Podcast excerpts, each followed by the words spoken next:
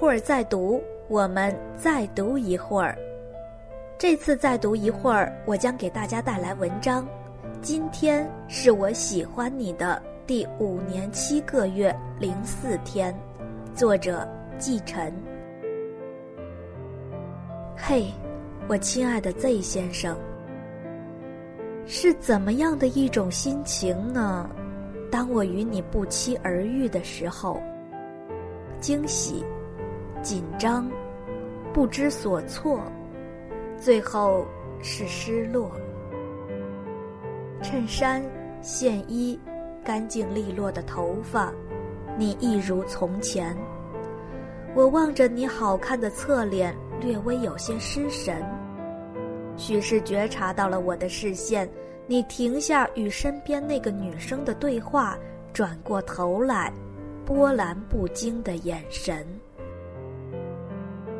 我所有决堤的情绪，在这一瞬间哽在了即将出口的呼唤里，如同一场回放的电影，激动的马上就要夺眶而出的泪水，倒流回了心底。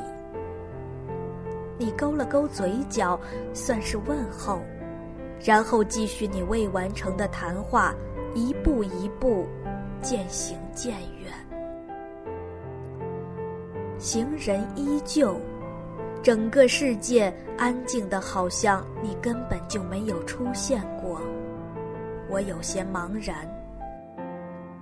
距离我们上回见面已经过去了两年五个月二十八天，在这两年五个月又二十八天里，我有一年十个月零九天在想你，三个月零五天很想很想你。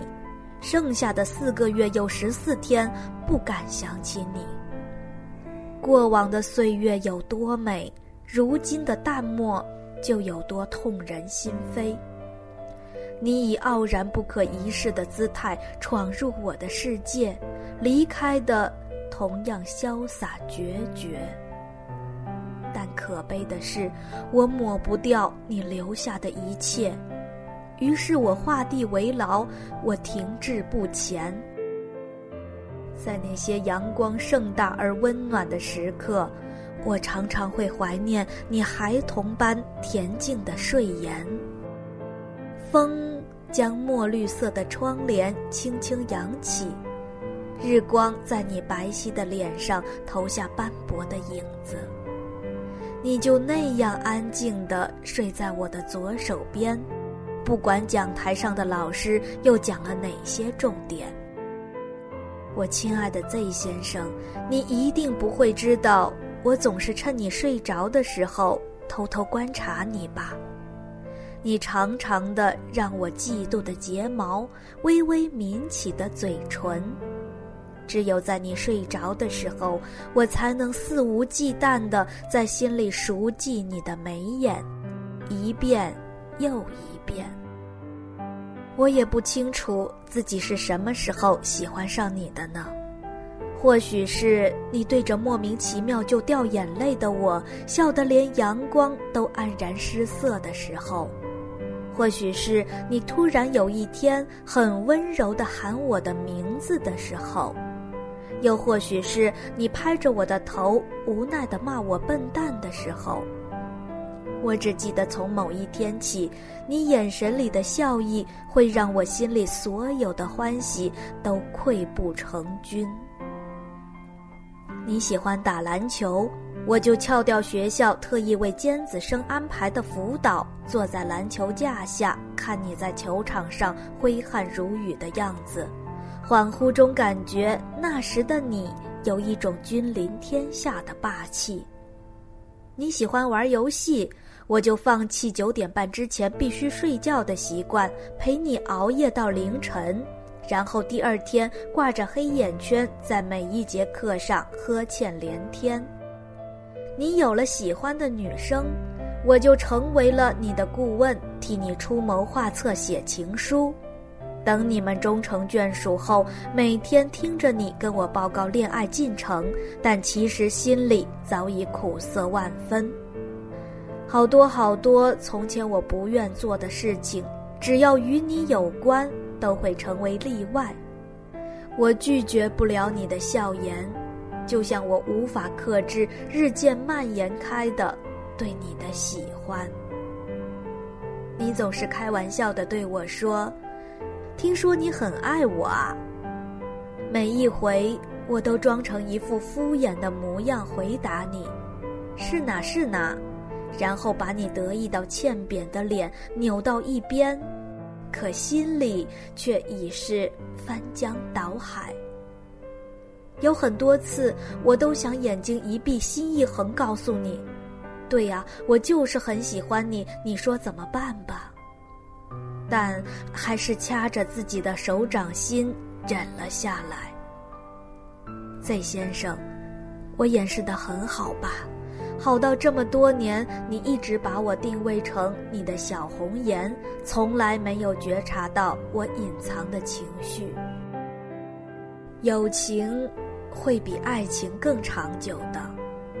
我一直这样宽慰自己，我只是想着能在你身边待得久一点就好了。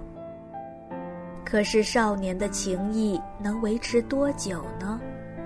你看，才没有见面两年多，你就连一个完整的笑容都不屑给我了。相隔两地的现实，宛若一把锋利的匕首。将名为回忆的血肉一点儿一点儿弯曲，露出森森白骨，绝望、残忍，无法直视。当我一个人在陌生的城市里，看见同样穿着衬衫线衣、理着干净的头发的少年的背影，总想上去拍拍他们的肩膀，就像曾经拍你一样。然后等一张早就烂熟于心的面孔在我眼前出现，只是，他们都不会是你，他们永远都不可能是你。这样想着，耳边就又响起你的声音，唱着我再也不敢去听的歌。我把对你的思念写在海角上，寄给那年七号的雨季。有些爱，不怕时间太漫长，已经生长在心底。若要将这份眷恋连根拔起，结果会是怎样的鲜血淋漓？我怕疼，我舍不得。而今天，我喜欢你的第五年七个月零四天，自两年五个月二十八天前分别后第一次相见。我想过无数遍的情节，终是没有上演。看到你看向我的那般平静冷淡的神情时，我感觉到有什么东西在心里挣扎着，想要逃离。我以为我可以像往常一样捶捶你肩膀，冲你大喊一声“嘿，好久不见”，接着看你扬起比阳光还耀眼的笑容。可最终是我目送你清瘦的身影消失在视线里，才鼓起勇气喊了一句“再见”，然后在大街上忽然就蹲下身来，像一个疯子一样。放声大哭。我知道你没有听见。我一直害怕人海茫茫，此生我们再也无法相遇。却原来我们不是无法相遇，而是在相遇前就注定了无法相聚。那么，道过这一句再见，前尘后世，就真的是再也不见了吧。我终于完整的听了那首你没有给我唱完的歌，你知道吗？他最后是这样唱的呀。我把对你的思念写在海角上，寄给那年七号的雨季。我把对你的思念写在海角上，寄给那年七号的雨季。有一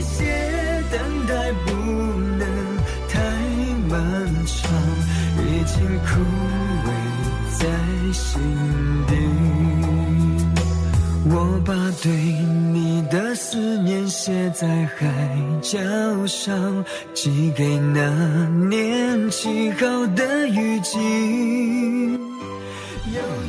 我亲爱的 Z 先生，从今往后山长水阔，愿你能得到你想要的所有，喜悦、幸福、悲伤、痛苦，愿总有人与你共同担负。X 小姐。心底。